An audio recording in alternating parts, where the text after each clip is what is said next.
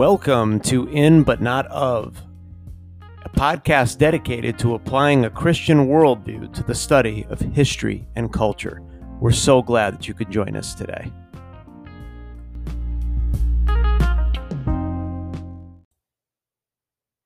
Hello, friends, and welcome to the maiden voyage of In But Not Of, a podcast dedicated to applying a Christian worldview to the study of history and culture. Before we get started, I thought I would just tell you a little bit about me and kind of what my plans are for this podcast. My name is Pat Richardson, and I have a master's degree in history. I teach history and philosophy at a public high school. I'm also a 2012 graduate of the Centurions program from the Colson Center for Christian Worldview. It's actually now known as the Colson Fellows Program. I've also taught apologetic workshops and seminars throughout New England at conferences, on college campuses, and things of that nature. So, what I thought I'd do with this podcast is kind of marry the love that I have for history and culture with the Christian worldview and see where it takes us. I'm hoping to explore topics that might be off the beaten path a little bit. Um, and, and kind of just looking at all areas of life and, and how the Christian worldview intersects in those, those areas. So today in our in our first episode, what I thought I would do is kind of look at that age-old question of what does the church do with culture? How does the church interact with the culture around it? It's a pretty controversial question and certainly has divided the church over the years. And I thought that I would do this by looking at a book by Richard Niebuhr, who is a Protestant theologian and ethicist he taught at the Yale Divinity School and is famous for writing the book Christ and Culture. It's kind of a seminal work of the 20th century that a lot of people will look back to as, as something of a quintessential kind of moment uh, writing about the culture and the way that the church interacts with it. D.A. Carson, who you may be familiar with, uh, wrote a book called Christ and Culture Revisited, where he kind of looked at some of those, some of Niebuhr's ideas and evaluated them. So I thought we could take the look at both of those books and, and look at kind of what what D.A. Carson says, maybe add to it and, and come up with some fresh analysis perhaps on both Niebuhr and Carson as as we look at this study of what should the church do with culture? What approach should it take as it interacts with the culture around it? So the first thing i want to do as we get involved here is to define the word culture. We use that a lot right um, culture is from a Latin word for agriculture. And in a basic sense, it is what people do with the world. And a real basic understanding of, of what culture is, it's what people do with the world. Chuck Colson takes it a little bit farther and calls it the belief system or cult of a group of people. That word cult, of course, usually has negative connotations to it. But in this sense, it means belief system or cult of a group of people. You have a healthy cult you have a healthy culture. A healthy belief system equals a healthy culture. And essentially, he argues the cultures we create reflect our commitments. So if you look around at your culture, what commitments does it reveal?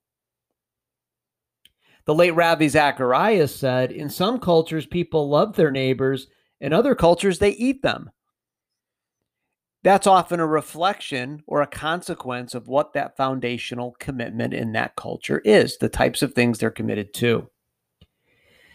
Ken Myers offered a more detailed definition of culture, where he said it's an ever changing matrix of objects, artifacts, sounds, institutions, philosophies, fashions, enthusiasms, myths, prejudices, relationships, attitudes, tastes, rituals, habits, colors, and loves all embodied in individual people, groups, collectives, and associations of people, in books, buildings, in the use of time and space, in war, in jokes, and in food. so that pretty much covers it, right? As far as what culture is, that's a very detailed definition. Now, Niebuhr writes Christ and Culture, wrote Christ and Culture in the middle of the 20th century and described in detail how the church has historically viewed its role or mission in engaging the non Christian culture around it. Certainly, as we're here in the 21st century, we, we recognize the challenges, the unique challenges that we have today. But we also go back in the past and we think about the Roman Empire and some other periods in history, and there were challenges there too. And I think we can certainly learn by looking at the past, you know, in terms of what we're facing here in the present. So the uh, you know the view that the church has taken and how to interact with culture has changed given the time period and the circumstance that it basically found itself in. So Niebuhr looks at this and he says the first approach is something called Christ against culture. And this view argues that there should be a, cle- a, clear demarcation between the kingdom of God and our culture. That we ought to keep the church separate from things like culture. So, this has traditionally involved the shunning of such things like military service, philosophy, and the arts. Keep those things separate from the church. This viewpoint often will warn you that if you teach about the culture, you end up commending it, maybe even inadvertently, but you commend it and you end up giving praise to its idols just by addressing them.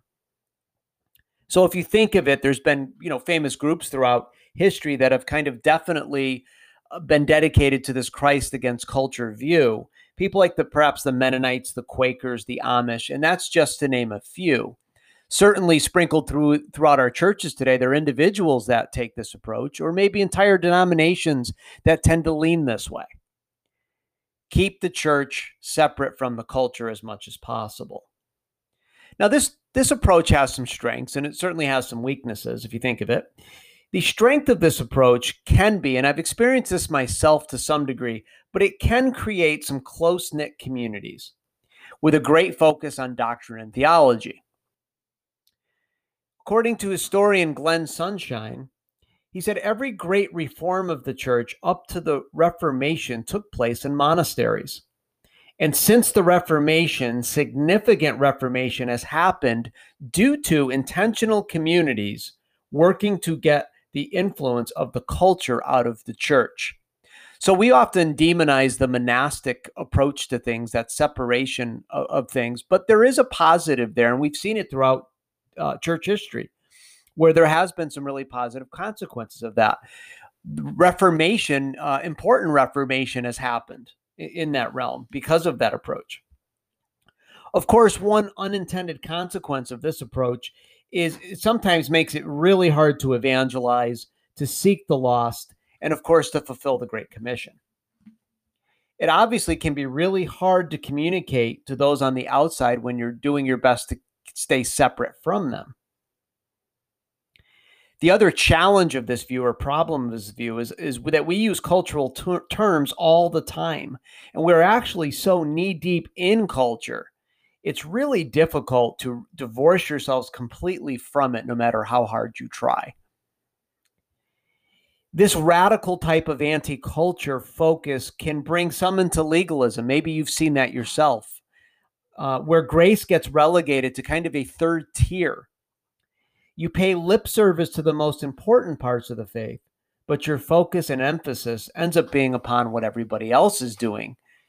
Being hyper vigilant, if you will, to this idea of keeping the church separate from any type of cultural influence at all. Now, the second approach that Niebuhr brings up is known as Jesus the Christ of culture. And I would argue the first approach and the second uh, approach are kind of on opposite poles here, where this approach looks at Jesus as actually fulfilling the best hope of culture. This is where the identity of Jesus corresponds with what is most important in the culture at the moment.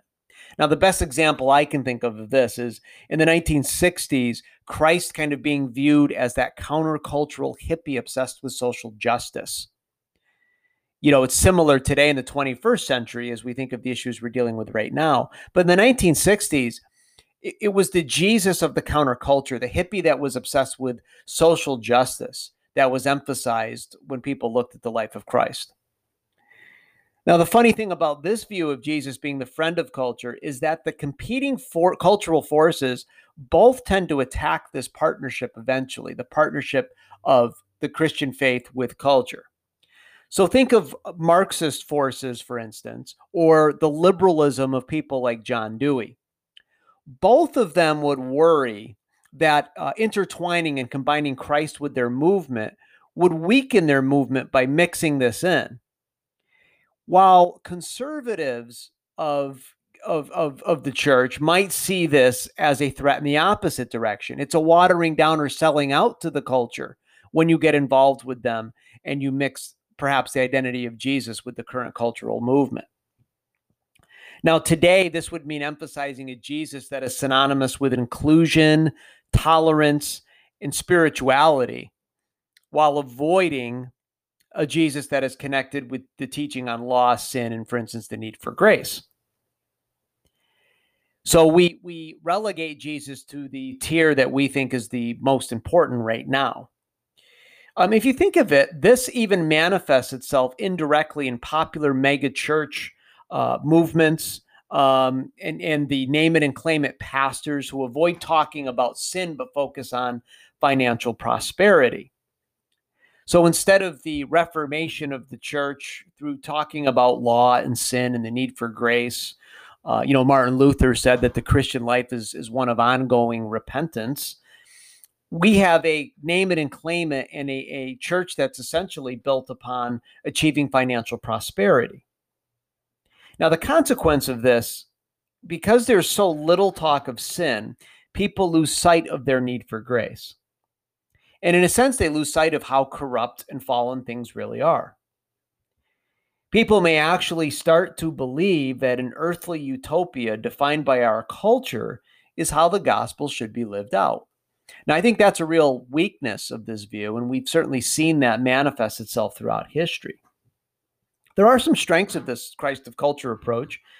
Uh, you have a voice in the culture, for instance, and you're you tend to be surrounded by people who don't know Christ. You tend to be active in the areas that are important to people. But taken to an extreme, you lose your voice in the culture as you fail to bring the good news to the people who so desperately need it. Instead, your message, if there is one at all, often gets lost and engulfed by the secular cause or causes it focuses on. And eventually, the gospel may be left behind altogether. So, in this move to kind of be relevant and to be engaged with your audience, if we're not careful, the audience can become sovereign, as in the megachurch uh, seeker sensitive movement, if you think of it that way. But it can also lose uh, lose its voice. The gospel can lose its its message if it gets relegated to a second tier behind the cause that it's being applied to. We certainly see examples of that throughout history, whether it's whether it's social justice or whether it's reforming really anything in culture. Um, it's it's a perpetual danger that that continues to to kind of rear its ugly head as you attempt to take this approach. Now, the next approach Niebuhr talks about is something called Christ above culture. Now, this is kind of a synthesis position. Um, and this has probably been the dominant position, I would say, in church history. Um, while the central idea being uh, render unto Caesar what is Caesar and unto God's what is God's, this approach includes the idea that God's truth encompasses all areas of life and culture. Now, Thomas Aquinas would be an example of this approach where he argued that Christians are responsible for the institutions. Instead of abandoning our cultural institutions, Christians should actually feel responsible for them and to help build them. An active church intimately involved in many aspects of culture. Now, we'll get more into this as we go, but something like the Second Great Awakening, one of the perhaps unintended consequences of that was a retreat from the institutions leading to much larger problems later on in, in our culture as the church attempted to engage that culture years later. Now, the strength of this approach is it can lead to a vibrant living faith that isn't just personal. It's able to influence culture for generations to come. People are on mission and have various ways that they can serve Christ and fulfill the Great Commission. So that's a strength when you view yourself uh, responsible for all areas of life, there's almost a limitless plethora of, of ideas here or, or areas of life that you can get involved with and shape it with, with the gospel and the Christian worldview. The problem is, this is always an imperfect balance, in case you haven't noticed. Um, when when when culture and the church are united, a messy rather than a neat fusion usually happens. And this can be discouraging and overwhelming, and it's easy to lose your way. It's easy to mix up the major and the minors, for instance, of your work. We can forget our first love because we are so busy trying to apply it. Or we can fail to impact the culture because we retreat from the messiness of actually doing so. And if you're like me, you've really felt that at times. Before you know it, you're busy, busy, busy, but you stop and catch yourself and say, Have I focused enough on the gospel? Can you see that through the busyness of the of the ministry or the work that you're doing? On the same token, perhaps you felt that the the messiness or the fallenness of our culture really uh, has an effect on us when we attempt to do this. So those are kind of the strengths and the weaknesses of, of that type of approach. And the fourth one that Niebuhr brings up is something called Christ and culture in paradox. Um, and I think in many ways, this is the most ambiguous of the positions that we're looking at today. It's a dualist position where the church is involved with culture, but with an understanding and an emphasis on the fact that we are all sinners and corrupt. We are to obey Christ and serve our neighbor within our fallen cultural institutions. But we should never lose sight of the fact that love is our guiding force and informs all that we do. So as we go engage our culture, it's very important that we remember that love and compassion and our own inherent sinfulness should be in the forefront of everything we do. The strength of this approach is it does create a genuine humility as we engage the culture with the truth we're less likely to be rejected or denied because of a perceived self righteousness on our behalf. And this approach can also be very active and alive, just like the previous approach. Now, one of the weaknesses of this, um, or, or one of the challenges, I guess, as we go, is this recognition that we're all sinners can actually be taken too far, where it can lead to a type of antinomianism. Now, that term, perhaps you've heard it before, but that means a lawlessness misstemming from a misunder or stemming from a misunderstanding of God's grace. We're all sinners, so it's it's kind of this this focus where uh, kind of some really bad behavior is allowed and put up with and tolerated, and you lose sight of how the gospel can change um, and restore and redeem, whether it's culture, and individual's life, um, because we're so focused on inherent sinfulness in this this idea. Or it can lead to a political conservatism where the church clings to conservative religious institutions at the expense of political injustice often ignoring things like slavery or segregation for instance so clinging to those things that you're comfortable with that will give you a comfortable existence here as you attempt to engage the culture that way. So it's this paradox that we struggle with. Culture and the church will never be completely united, and it should never be completely divided. And it is messy, um, and and so that's some of the things that this approach looks at. And the next and final approach is this idea of the Christ, the transformer of culture understanding that history is always an interaction between God and man. But the key here is to try and figure out what God is doing right now. This approach has a very realized eschatology to it. It's the idea that the victorious Christian life can be and should be enjoyed and lived out right now. So, this is very optimistic. It's attractive to those on the outside. Instead of pessimism, we see optimism. We see the victorious Christian church and the realized eschatology happening right now. Of course, a weakness of this, though, can be as things get better and better, and the hope is that more and more will, will be saved as the church becomes more vibrant, stronger in its faith. It can ultimately lead to a universalism believing that as our culture is transformed eventually, uh, we're going to usher in a new type of heaven on earth is very uh, post millennial in some ways. Uh, more and more people embrace the gospel and are saved, and this thing kind of gradually is initiated. So, which approach should we take? Well, today, given the time that we have, we are just going to begin to attempt to answer this question. And I want to do this by looking at the way the Apostle Paul engages his audience on Mars Hill in Acts 17.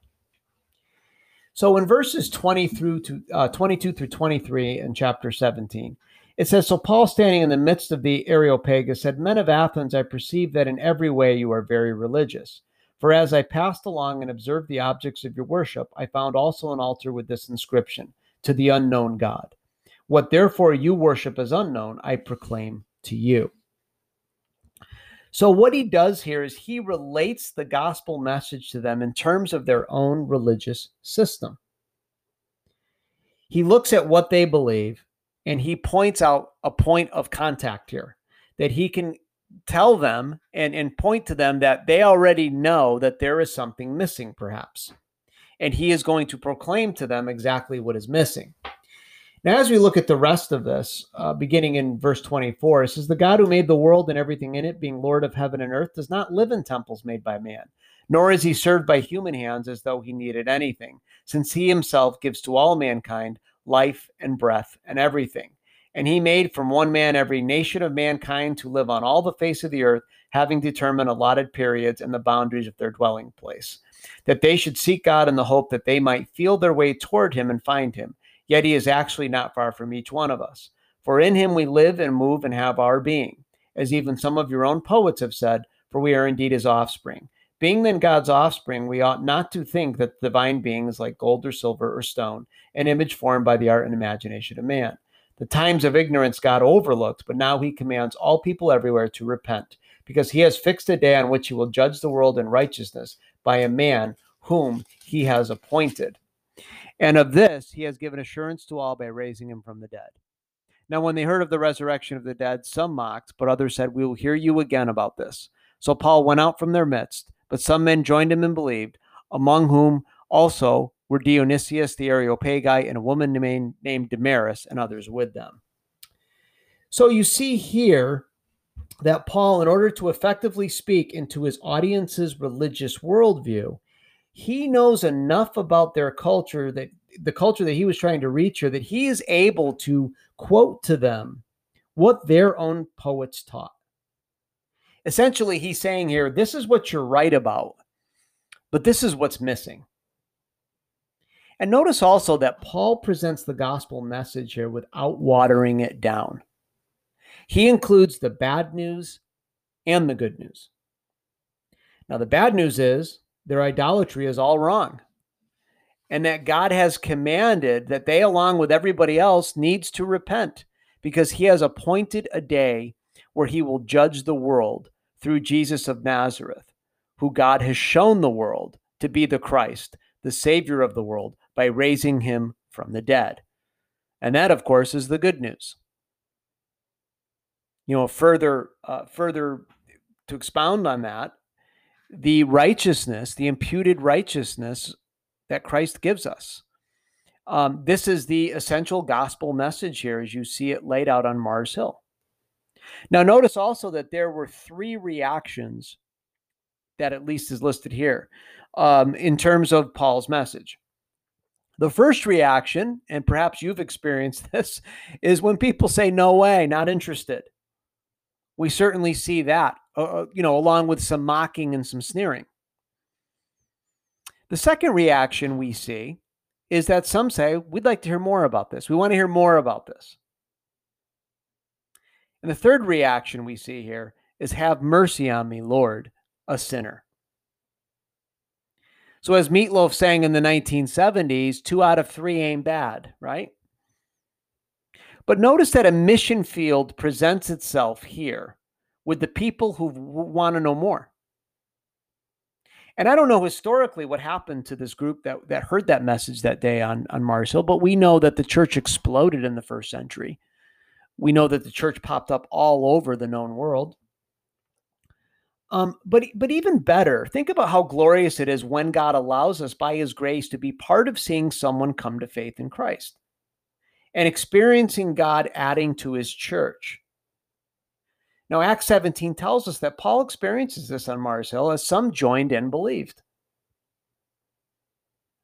So we've got three different reactions. We've got a quite a lot of controversy. And to be honest with you, when you look in the, the scriptures, it seems to be this is a this is what happens when the true gospel is proclaimed in the culture. So as you as you heard about the different different approaches today, I think you probably said to yourself, you know, there's a little bit positive in each one of these. There's a little bit something I can pull out and apply. But given the different situations that we find ourselves in, maybe some of these would be applicable at some times and not in others. And I think that that also corresponds to periods in, in church history, in, in global history, where one of these approaches might work better than some others. Um, but this passage in Acts also reminds us that it gets messy out there. But a positive is to remember that Jesus says, Fear not, for I have overcome the world. And I kind of want to leave you with that thought today. Fear not, for I have overcome the world. I think we forget that sometimes when we attempt to evangelize um, and, and disciple out there, that it, it can be tough. And we need to remember those words. Well, that's about all we have time for today. But join us for our next episode as we'll dig a little bit deeper into this issue. There's certainly a lot more that we can say. And until next time, remember, friends, all truth is God's truth. And if Jesus is who he says he is, that changes everything.